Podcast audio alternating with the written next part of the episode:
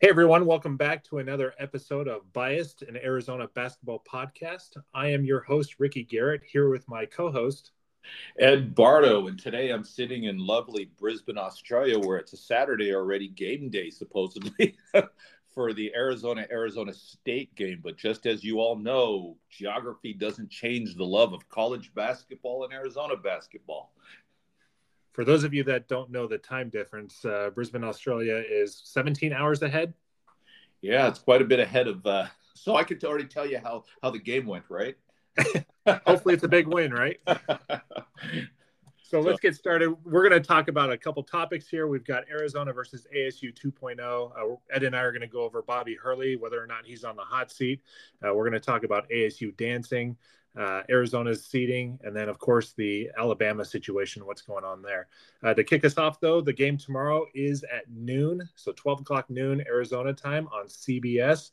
Uh, I made a little joke here. I said might be the only time ASU has a game played with the March Madness theme playing. Um, so we'll we'll talk about that a little bit later. Uh, but in the first game, Arizona won 69 to 60. Uh, some big notes there is that Arizona was up 45 to 28 at halftime. It looked like Arizona was going to run away with the, the game, and that did not happen. Uh, ASU outscored Arizona 32 to 24 in the second half. Uh, just going over the game today, with 13 minutes left in the game, ASU was shooting nine for 11 from the field in the second half with 13 minutes left, uh, and they cut the lead to four after Arizona was up 17 at the half. And for most of that second half, uh, they were they hadn't missed a shot. So that nine for 11, they had missed those two shots towards that end there at the 13 minute mark. Uh, DJ Horne had four steals, and the paint the paint was won by ASU 36 to 24. And you guys have all heard Ed and I harp on this that if Arizona outscores their opponents in the paint, they're probably going to win. And uh, this time, ASU outscored Arizona 36 to 24 in the paint, and Arizona still won. Um, just some quick stats from that first game Arizona was 38% from the field, uh, 23% from three, and 86% from the free throw line. And I should highlight Arizona shot 24 of 28 free throws. Um, so yeah, that was, that was, big. That was big. And I, that, that was something else to a big difference. Yeah, and then ASU was 36% from the field, 11% from three, and 70% from the free throw line, but they only shot seven of 10. So, uh, that that, that right there, right there. You yeah. just did a really good one right there, and that was one of the things I wanted to mark about this game. Remember the theme we were talking about that the importance of what uh, three point shooting means, and that one of the themes we saw in at least three of the four losses that Arizona had had to do with the fact that Arizona did a large number of three point attempts, but only had a very low uh, three point success rate. The, the field goal percentage was low on that. In this case you think about this is that both teams did really horrible for three. Arizona was five from 22, and then ASU three for 27. Three for 27. I think that right there, had ASU been making even a, uh, their normal number of threes, we lose that game. Uh, it, just the way it played out. That just that just statistic is just alarming how bad they shot 11% from three, which is not not normal for ASU in their normal games. Well, and I might be mistaken on the stats here, so don't quote me, but I believe ASU was made only one three pointer in the first half, and I believe Arizona made all of its three pointers in the first. It was half. on a roll at the beginning. You're right. Yeah, I know Kerr Kriisa made a couple, Courtney Ramey made a few, and I think Ced Henderson made one.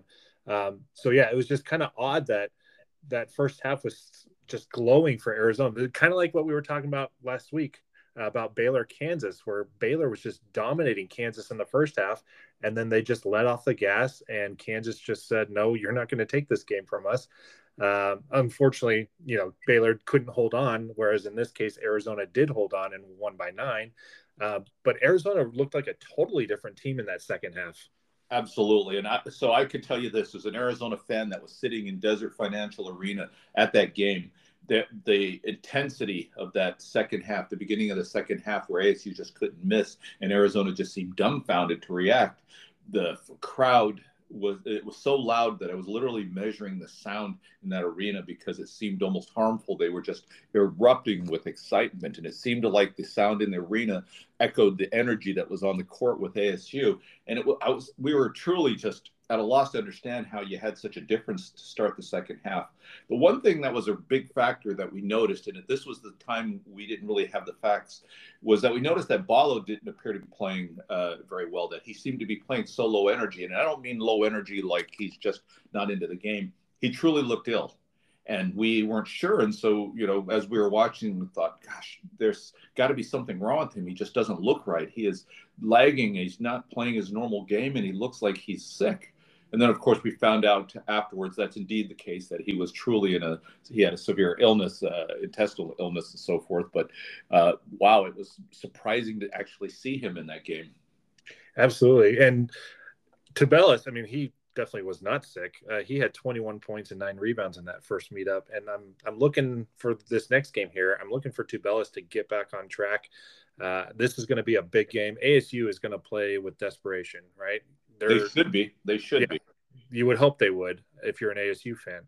Um, you know, this is kind of it for them, and it's a brutal brutal last three games for ASU. They got to play Arizona at Arizona. They got to play USC at USC and uh, UCLA at UCLA. So I don't envy the, the end of their schedule. I know we have to do the LA schools as well. Uh, but I think we we play okay in LA. You know, we beat USC last year pretty handily. Uh, we did lose to UCLA by 16 at Pauley Pavilion, uh, but I look for Arizona to to come up a little bit stronger in I, that. I think so too. I think Arizona is really going to be charged up to play there. ASU I think ASU has a, a, a, the task before them to they must get they need to get a, a, couple of quad one wins, I think, to really get in. I know their net ranking is uh, is 66, but I really, really think that they need to and need to get some quad one wins here, and that's a tough uh, that's a tough way to get them on the road like that. I mean, it's as tough as it gets. UCLA is just on fire lately. It's just UCLA's uh, just really moving up in the uh, rankings here and stuff. And I think that uh, it's going to be really, really a challenge for uh, ASU to get any wins here. The, the the opportunity for them, of course, is if Arizona overlooks ASU on Saturday, we know what that could mean. Well, and Arizona is not used to, or Arizona has had a, a, small, small, small history of losing to a bad team in McKale when they weren't really paying attention and, and thought, you know, overlooked them. And that was Washington State, right? Arizona probably thought, hey, Washington State's coming in. We've got a pretty good record against them. We're going to blow them out in McKale. It's going to be nice and easy. Nope. Washington State just ripped us, uh, completely blew Arizona out and kind of left everybody going, what's going on here? It's it's yeah. So we can't we we got to definitely watch out for that. Arizona State had pretty much, given the way their season was going at the beginning, they really had a chance to punch their ticket to the NCAA tournament and make it a not, no drama. But then they started losing. I guess the game that really stands out was that San Francisco game, right? They literally get blown out by uh, you know 37 points by San Francisco. Uh, and of course, San Francisco has shown that it's not a bad team uh, as their season has gone on, and they took Gonzaga to the put Gonzaga to it. But it, it it's just you couldn't afford that. And then they just took on they just started losing, like losing to Arizona, UCLA, USC. Not not bad losses and so forth, but you know as they went on, just completely losing the Washington road trip, or uh, you know just uh, and so forth. They just started accumulating these losses that if they had just gotten a couple of those wins.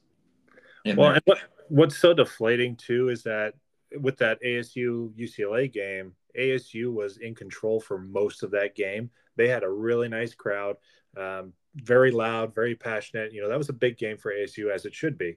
Uh, and they controlled most of that game. And then UCLA just pulled away at the end, and and I think that kind of sent them into their own slump. Uh, we'll talk about the slump that they sent Arizona into because that's the start of Arizona's slump was the second half of the ASU game and onward.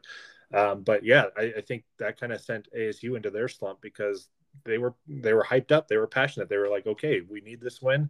You know we're close to getting this win. And then all of a sudden ucla says nope we're gonna we're gonna beat you at your your arena and we're gonna take this win from you. And that that was pretty amazing. And the thing is is that what was going going on up to the asu game was arizona's uh, Twins were basically wiping out the rest of the competition. It's the Ballo Tubelis combination was accounting for a good percentage of the overall points, rebounds, and all the rest. What we can tell about the ASU game that I think is a statistic that really stands out when you talk about the fact that your team is centered on two bigs like Ballo and Tubelis is think about this: as ASU not a particularly big team out rebounds Arizona 44 to 36. Mm-hmm. And so that goes back to this what we were talking about to Ballo being uh, just not up to it and so forth. It became more of a one man game, and it's a lot easier to guard one guy than it is two big guys down low in the paint. And then, of course, your statistic, uh, then the number you mentioned about points in the paint. Right, right. So, what do you expect from ASU on Saturday? You know, this is a noontime game. Obviously, it's not really Arizona style to play this early in the day, so maybe it can catch Arizona off guard. But what do you expect from ASU being in that desperation mode um, and needing this win? I, I, think what we'll see and uh, what we've seen historically is that what they do in a big game is they come out playing frenetic defense. We've seen them; they run around like crazy, and and and I, I, expect we'll see that. But what we've seen also with this season with ASU is that ASU tends to run out of steam pretty quick, and they from one moment they're playing just this amazing defense, and it's and and even against when we played them at ASU, it was at times difficult to get the ball inside, and it was difficult to score. But then they suddenly just it just stops, and I, uh, uh, for better for worse, that's what I kind of expect is going to happen again tomorrow. Let's see if they can maintain that for the full uh, for the full game. I also expect that uh, they're going to. I'm expecting they're going to show some signs of that desperation we're talking about. We're going to see a, a, lot of chucking, as I call it, where they just start launching up shots and launching up threes. Let's hope McKale's not friendly for them and that they don't suddenly have a you know 45% three point shooting field goal percentage. Yeah, I, would be okay with another three for 27 from three from ASU for that 11 11 percent field goal percentage from three. Uh, yeah, I agree. I think you know we can expect a lot from the guards. Um, you know, I think Warren Washington's going to play well. He he played well against Arizona. Uh, you know, at Desert Financial Arena. Um, you know, I think the Cambridge brothers are going to do just fine. Um, DJ Horne is always good. Frankie Collins is good. Um, I, I, still think if this is Tubelis' game, which I believe it will be, you know, I think he's just going to open it up and ASU's just not going to have a chance. I think, you know, they're going to have to focus on Tubelis quite a bit. And I think Ballo's just going to have a field day. I feel like our guards have been playing so much better. You know, I'm really relieved to see Courtney Ramey shooting the ball well. Uh, Kerr is leading the charge with assists. I love that. Um, you know, Kylan Boswell. Hey, did you know he's 17? Wow, they don't mention that enough. and you know, that, that's that's pretty amazing. Uh, go ahead. I think you want to continue on that. I was just going to say that this is his last game at McKale as a 17 year old. Oh, that's we've got to mark that occasion. you, you, what's funny too is have, t- tell me what you think about this. You're talking about the guard play. One of the things I noticed is it's almost as, as if somebody's had a talk with uh, Kerr Kriisa, and he's been playing a lot better as of late. He's been controlling the ball. His passes are a lot crisper, and of course, his three point his three point shooting has been better. And he's getting doing better on the assists again because he's uh, as the Pac-12 assist leader. He's just you know he's starting to dish the ball, and, and it's not tur- he's not turning it over as much. But it seemed like if you look at the uh, way he's playing, he's not you know how in a lot of the games and stuff, of course, he, he makes the other team a little bit angry because of his uh, his responses. Oh wait, my computer's. There we go the he he gets all emotionally charged and he starts uh, you know he's sticking his tongue out he's doing all these things. It seems i've been watching him lately and well he's been really uh, doing well. And i noticed that he's a lot more focused it appears to me. It's like he's his emotion seems to be more contained. He's really seems to be focusing on the, the play at the moment. What are your thoughts on that? The word that comes to mind for me is restraint.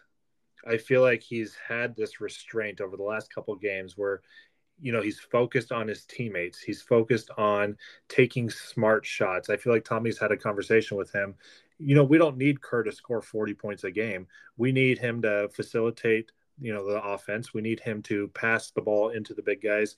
You know if the big guys are double team triple team whatever it may be then they kick it out and then that gives you the opportunity to shoot. And i feel like over the last couple games he's really taken that to heart uh, it's kind of nice to see, actually. Uh, you know, because I do enjoy a little bit of the antics, but when he's not playing well and he's doing the antics, you're saying, okay, Kerr, let's back it off a little bit. Let's focus on, you know, actually scoring some points and actually passing the ball and not turning it over and, you know, throwing the ball directly to the other team when it's, you know, it didn't need to happen. Um, so yeah, that restraint has been really nice to see, and that's what we need going into March. I think, you know, he's starting to realize that this team can win tons of games, especially in March, if he knows his role and you know if he takes the shots that are given to him, you know, don't force anything. Try and get the ball to Tubelis and Ballo. If they're not, you know, if they're open, great. If they're not, you know, swing it around. We got great shooters in Courtney Ramey and Kylan Boswell. Pelle Larsson's doing well.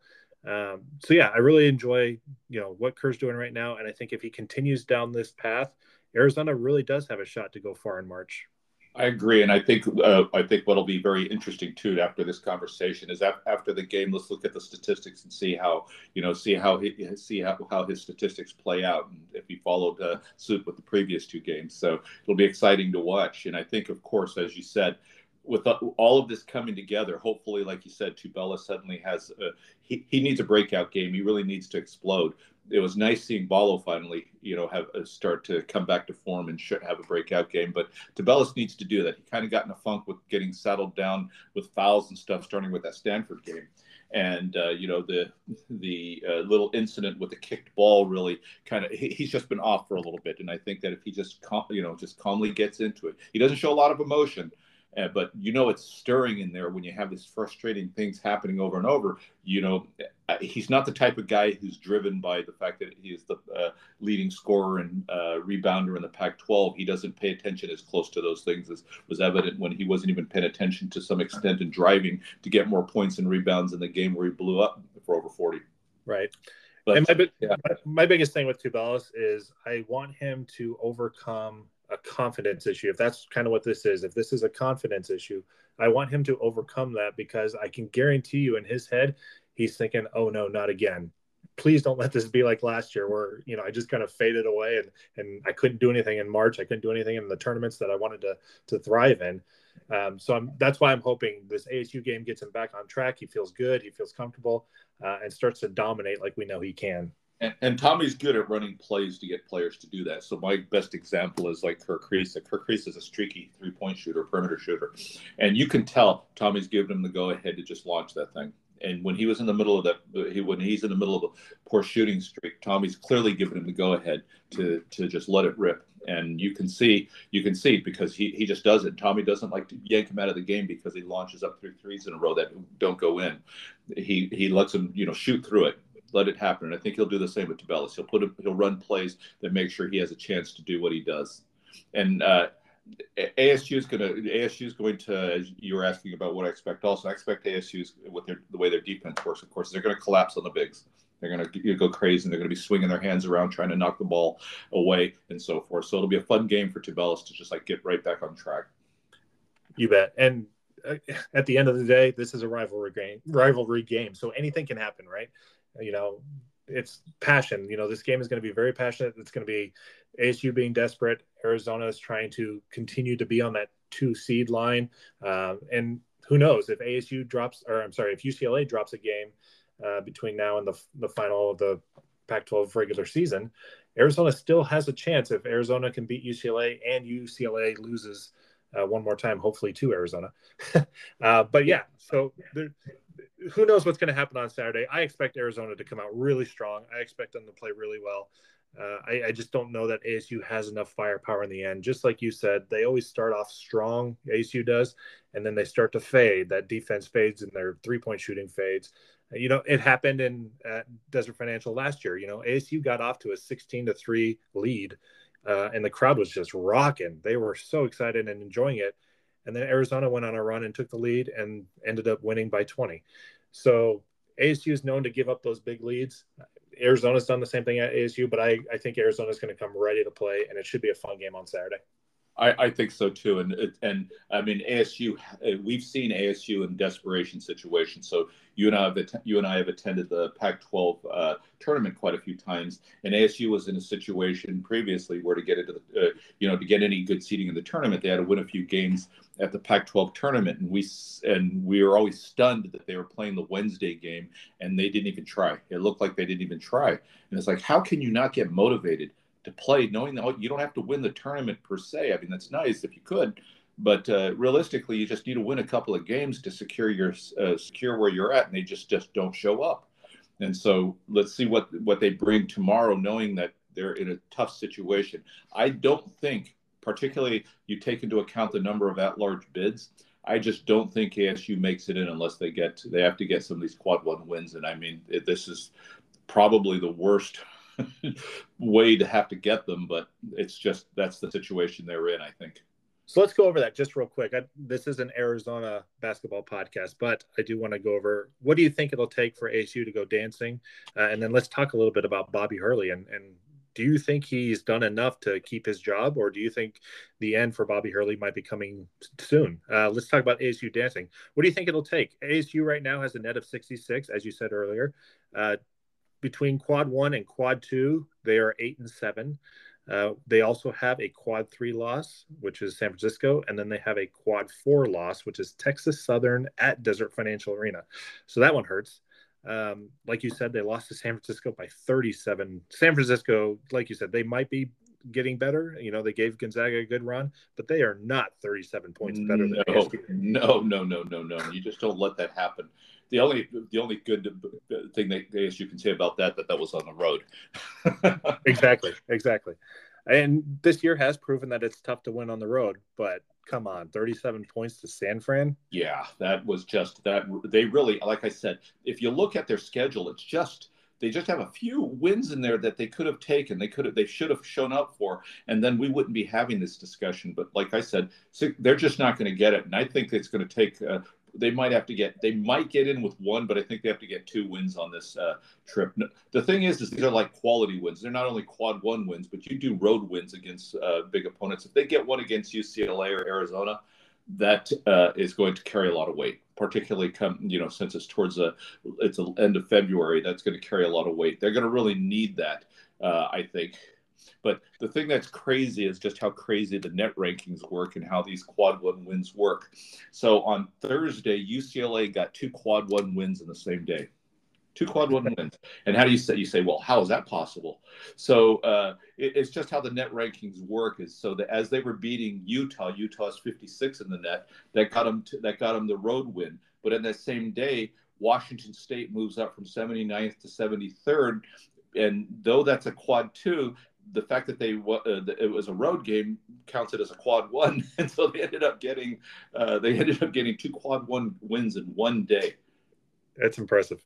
and so there you go. I mean, it's like uh, UCLA is what who we're both going to face on the road, and we know UCLA's been on a roll. So if uh, ASU can get that, if anything, that is going to help their situation a lot, particularly, you know, being one of the last games of the year and then going into the Pac 12 tournament. It'll really give instill confidence in them. Yeah, I, I tend to agree. I was going over US, or ASU schedule and I was looking at their wins and I'm th- sitting there going, well, they beat Creighton, they beat Michigan, but Michigan's on the bubble as well. Um, they beat Utah, Utah's on the bubble. They just don't have those quality quad one wins. And so getting a win at USC or at UCLA because I'm going to be honest, I really don't think they're going to get a win at Arizona. Um, but getting a win on the road at USC and at UCLA, that would go over huge for ASU. Um, I also think they need to make a deep run into the Pac 12 tournament. I don't necessarily believe that the Pac 12 tournament really adds a lot to the deciding factor in seeding for the NCAA tournament. However, I think a team that is desperate like ASU if they make a deep run in the Pac 12 tournament and if they pick up a win at USC or at UCLA, I think that might get them in. I think they, they yeah. would be close enough. But, and I'll be clear too. I think I'm honestly believe through the years after watching this and watching seeding and betting on this is that the tournaments are only good for you if you're or, or bad for you if you're on the edge someplace. So for example if you're between a one and a two seed or you're between you know between seeding or you're in a situation where just on the, just on that edge of the bubble not just in the bubble but just on the edge where something could swing it then maybe a tournament helps you. And the, and i've listened to the committees quite a few times say that they have the games on and they're watching the tournaments but i don't think they make much of a difference outside of that. Right right. Uh, so let's talk real quick about Bobby Hurley. Uh, he was hired at ASU in 2015. Uh, in his first year, they went to the NIT and lost in the second round. Uh, they went to the NCAA tournament in 2018, and they were in the first four and lost to Syracuse. They were in the NCAA tournament in 2019 in the first four and first four, and then they lost in the first round. They won their first game. They lost in the first round to Buffalo. The irony there being that Arizona lost to Buffalo the previous year, and ASU gave us a ton of crap, and now they lost to Buffalo the next year. So that was kind of funny. Um, but really, that's that's their NCAA tournament and NIT summary over Bobby Hurley's career. So, how close do you think he is to being on the hot seat? I think he I think he survives regardless of what happens this season. But the talk is starting to ramp up. You and I, have, you and I have had this discussion quite a bit because uh, the thing that's really hard for a fan to take is when a team starts out or just really starts to show potential and then they collapse and mm-hmm. and ASU's been doing that lately to where they, they take off and then suddenly they just start having these uh, these losses that no one can explain. And this season was certainly uh, that way. I think that the conversation's ramping up. I think he survives this year regardless of what happens. I think people have just accepted it and that he's done enough for him, and they seem to be supporting him. And to some extent, I guess they like the brand, the name that he had as uh, as a, a, a, you know just as a player himself. So, uh, but the talk is start the talk is starting to show up. I've looked around at some of the media reports out of Phoenix and so forth just to see, you know, how much t- conversation there was in that space. And believe me, I can definitely see it ramping up now in this discussion about where is that program going. What, what are your thoughts on that? I I think he's a good coach, and I do think that he is perfect for ASU. I know we like to tease a lot because he's known for getting technicals and just throwing fits, and you know it's kind of fun to make fun of him. However, I do think he's a good coach, and I do think he's good for ASU. Uh, I just don't see the the tournament resume there that ASU is hoping to have and expecting out of Bobby Hurley. So I, I think he's probably safe, like you said, for this year. Um, but I think if he doesn't do some something dramatic next year, you know, they might be looking because look, in 2008, 2009, we had an interim coach, Russ Pennell, and he, Russ Pennell, made the Sweet 16 with Arizona. No coach in the 21st century for ASU has gotten that far. 1995 was the last time ASU got to the Sweet 16. So I think something's got to change. Something, you know, they have the, the talent, they have the players. They got the Cambridge brothers this year. They got Warren Washington. They got DJ Horne, They got Frankie Collins. They've got good pieces, and they've shown that they can win good games. You know, they beat Creighton, they beat Michigan, they beat Utah. You know, they can win these games. They were up against UCLA. Um, they were also up against USC. Uh, you know, I just think they need to convert those into wins. Well, I, I, that brings up something too. You and I have had this discussion, and this has been a theme too. What's the difference between players and coaching? And what the theme we've been discussing is this idea that you can tell when it's a coaching issue. When the coach calls a player, does makes a decision to do something, yank certain players out, put certain ones in, uh, do certain things based on the timing of the game. That's a coaching issue, right? It's not a mm-hmm. player just having a bad game. That's a coaching issue. We know that. For Bobby Hurley, sometimes I question a lot of the decisions that have happened, particularly late game with the players and how he shuffled things around. And he needs to really rethink his strategy towards winning, particularly late game late in the game when uh, the situation is getting critical. I think Bobby, as a coach, needs to really sit down and say if he keeps proceeding the same way, he keeps getting these similar type of results. He needs he needs to think about that because, like you said, he's got the good players. He's got good players, no doubt. Well, and I've heard over the last couple of weeks that he needs to decide what kind of coach he wants to be because you know a couple years ago, ASU was in the top ten, top twenty in offensive efficiency and and tempo you know, they were a high flying, kind of like us. They were high flying, speedy team, um, up and down scoring. And then all of a sudden, the next couple of years after that, they dropped to like 120th in offensive efficient, offensive efficiency and tempo. And you're going, wait, what?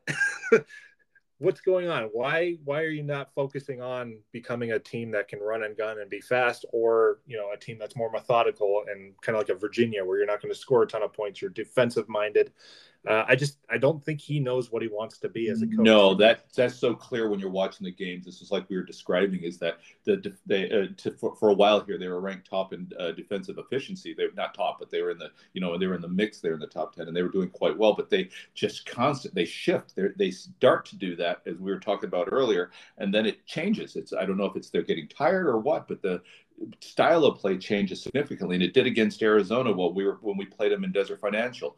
And so I agree with you. I think that if he needs to ch- choose what he wants the team to focus on, how he's going to get there, and he needs to put he needs a player rotation that lines up with that. If he's going to choose to go defensive, he needs a defensive orientation in there. He needs those players. Right.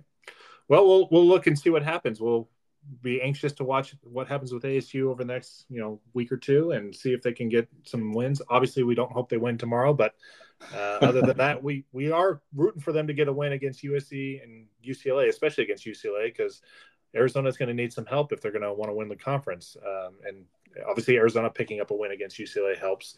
Uh, but we'll see. It's it's a lot lot of fun. This is a great time of year. Uh, you know, especially when you have teams that are kind of hanging in the balance and you don't know what's going to happen. Uh, Arizona's not really one of those teams, but they kind of are with going between two and one. Um, so let's talk about that real quick. Joe Lunardi today has Arizona as a number two seed in the South. Uh, Alabama would be the number one, and then UCLA has passed Arizona as the number two seed in the West. Uh, Kansas would be the number one.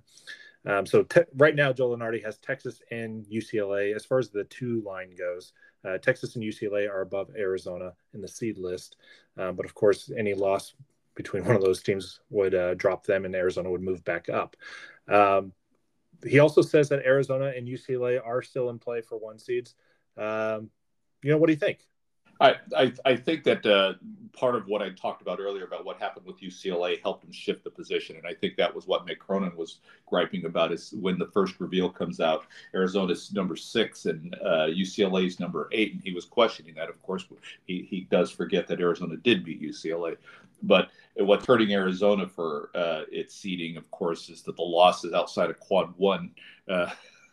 Uh, you know that that was the thing that was kind of hurting our NET. And since the NET is so fluid of course it's shifting that around. You and i have discussed this and we think a two seed is very realistic. That's where we're really expecting to be.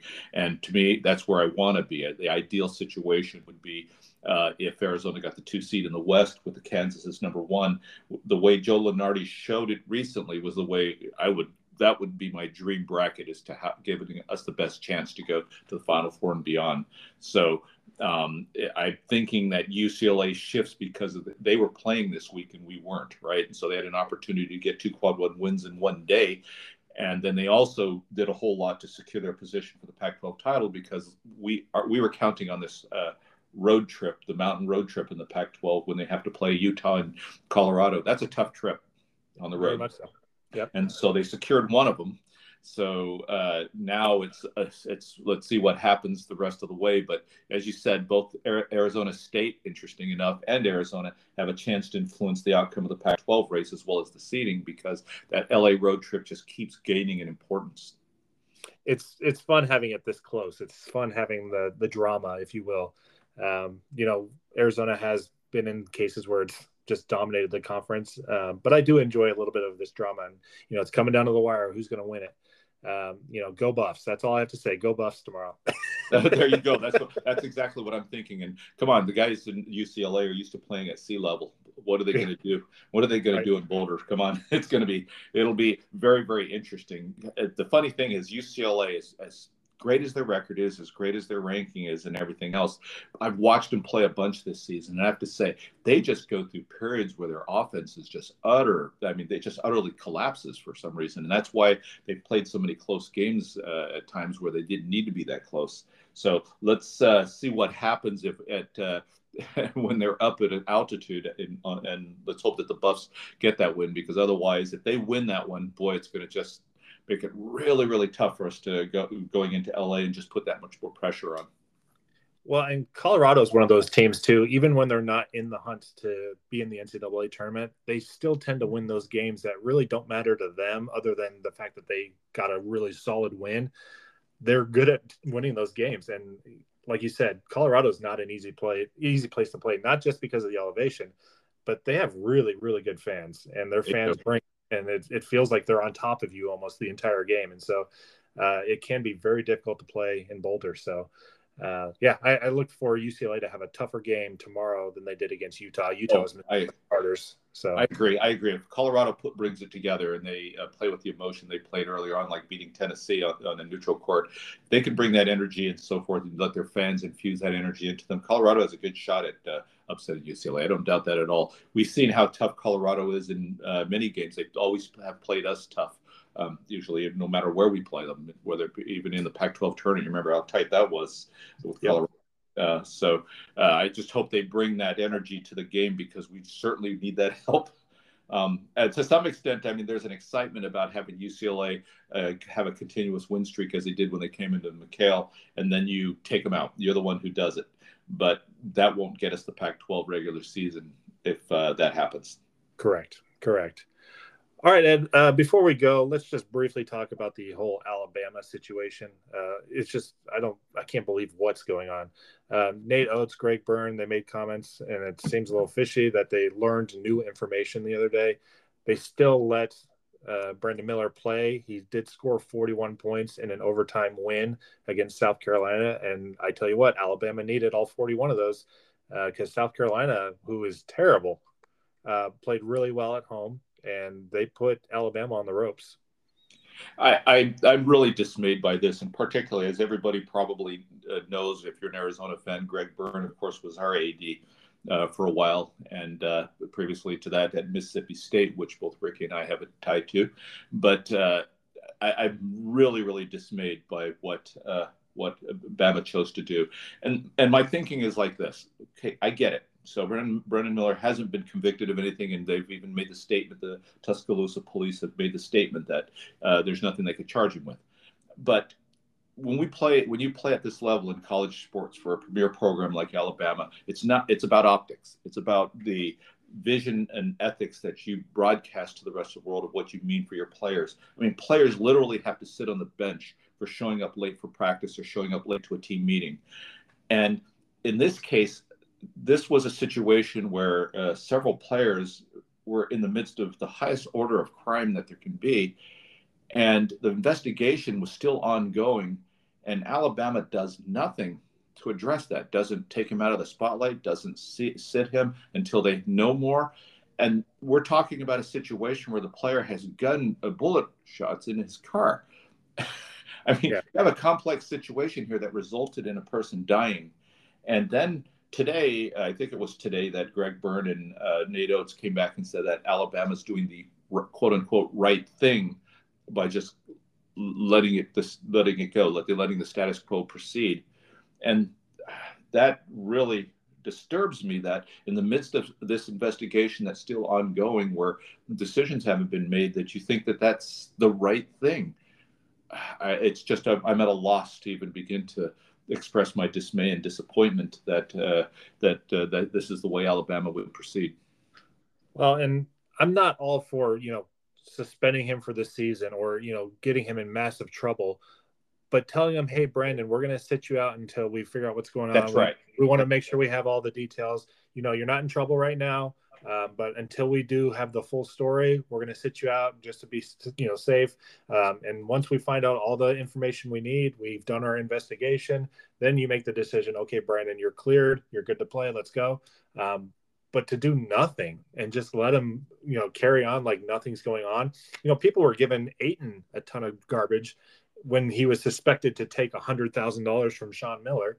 Um, and now it seems like there's nothing. There's you know people aren't really crying for Brandon Miller to sit out, and even the announcers, you know, they were gung ho and real excited. And look what Brandon Miller's doing, and look at him do this, and oh man, he's amazing. And it just it doesn't make sense to me. I mean, we we voluntarily as a school chose to take a take a, a break from the postseason because of the, the optics looked bad for Arizona at the mm-hmm. time, and we took, did the right thing and said, look, we're going to start to we're going to penalize ourselves because even if it hasn't been forced upon us we need to do something that shows what is right look there's no charges filed you know or anything like that the part that gets me here is that these programs are very public for a university they're as public as the university gets for the rest of the world and the optics and the way you show your ethics and what the your values are and how they stand out are what matters here I'm not saying I agree with you completely. I'm not saying take him out for the year. I'm not ever even asking for that. I'm not saying he's guilty per se.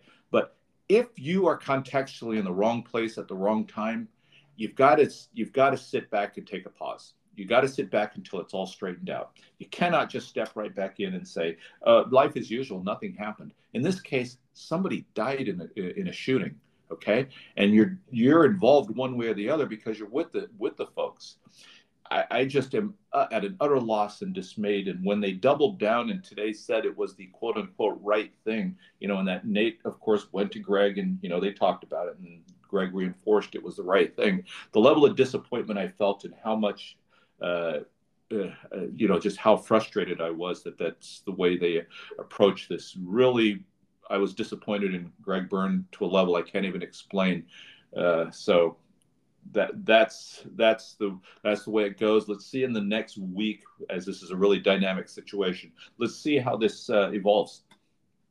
Yeah, and it's it's tough, and you mentioned this comment earlier. Nate Oats said the words "wrong place, wrong time," and that just felt insensitive. I know he's come out and apologized for saying phrasing it that way, um, but yeah, it's just it seems very fishy, and it just feels like Alabama's not doing enough.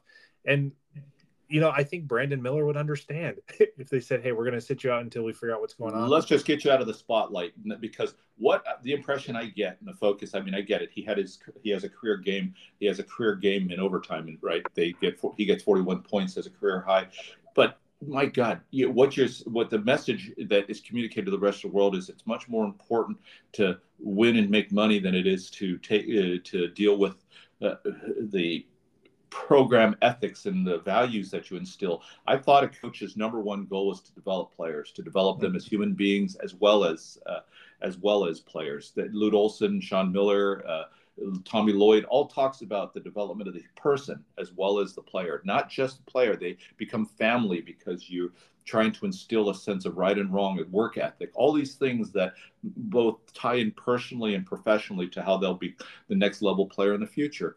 And yep. it's not just about becoming a better player, it's becoming a better person. They all say that. Right. What Alabama has just told us is it doesn't matter. Yeah, it's sad. It's very sad. And like you said, we'll we'll wait and see what happens. You know, hopefully uh, the right you know justice is done. Um, but we just want to make sure that you know Alabama's doing the right thing. Um, and you know we'll just have to wait and see. It's it's a very very tough, very sad situation. But um, well, that's our podcast for tonight. Uh, thank you for listening.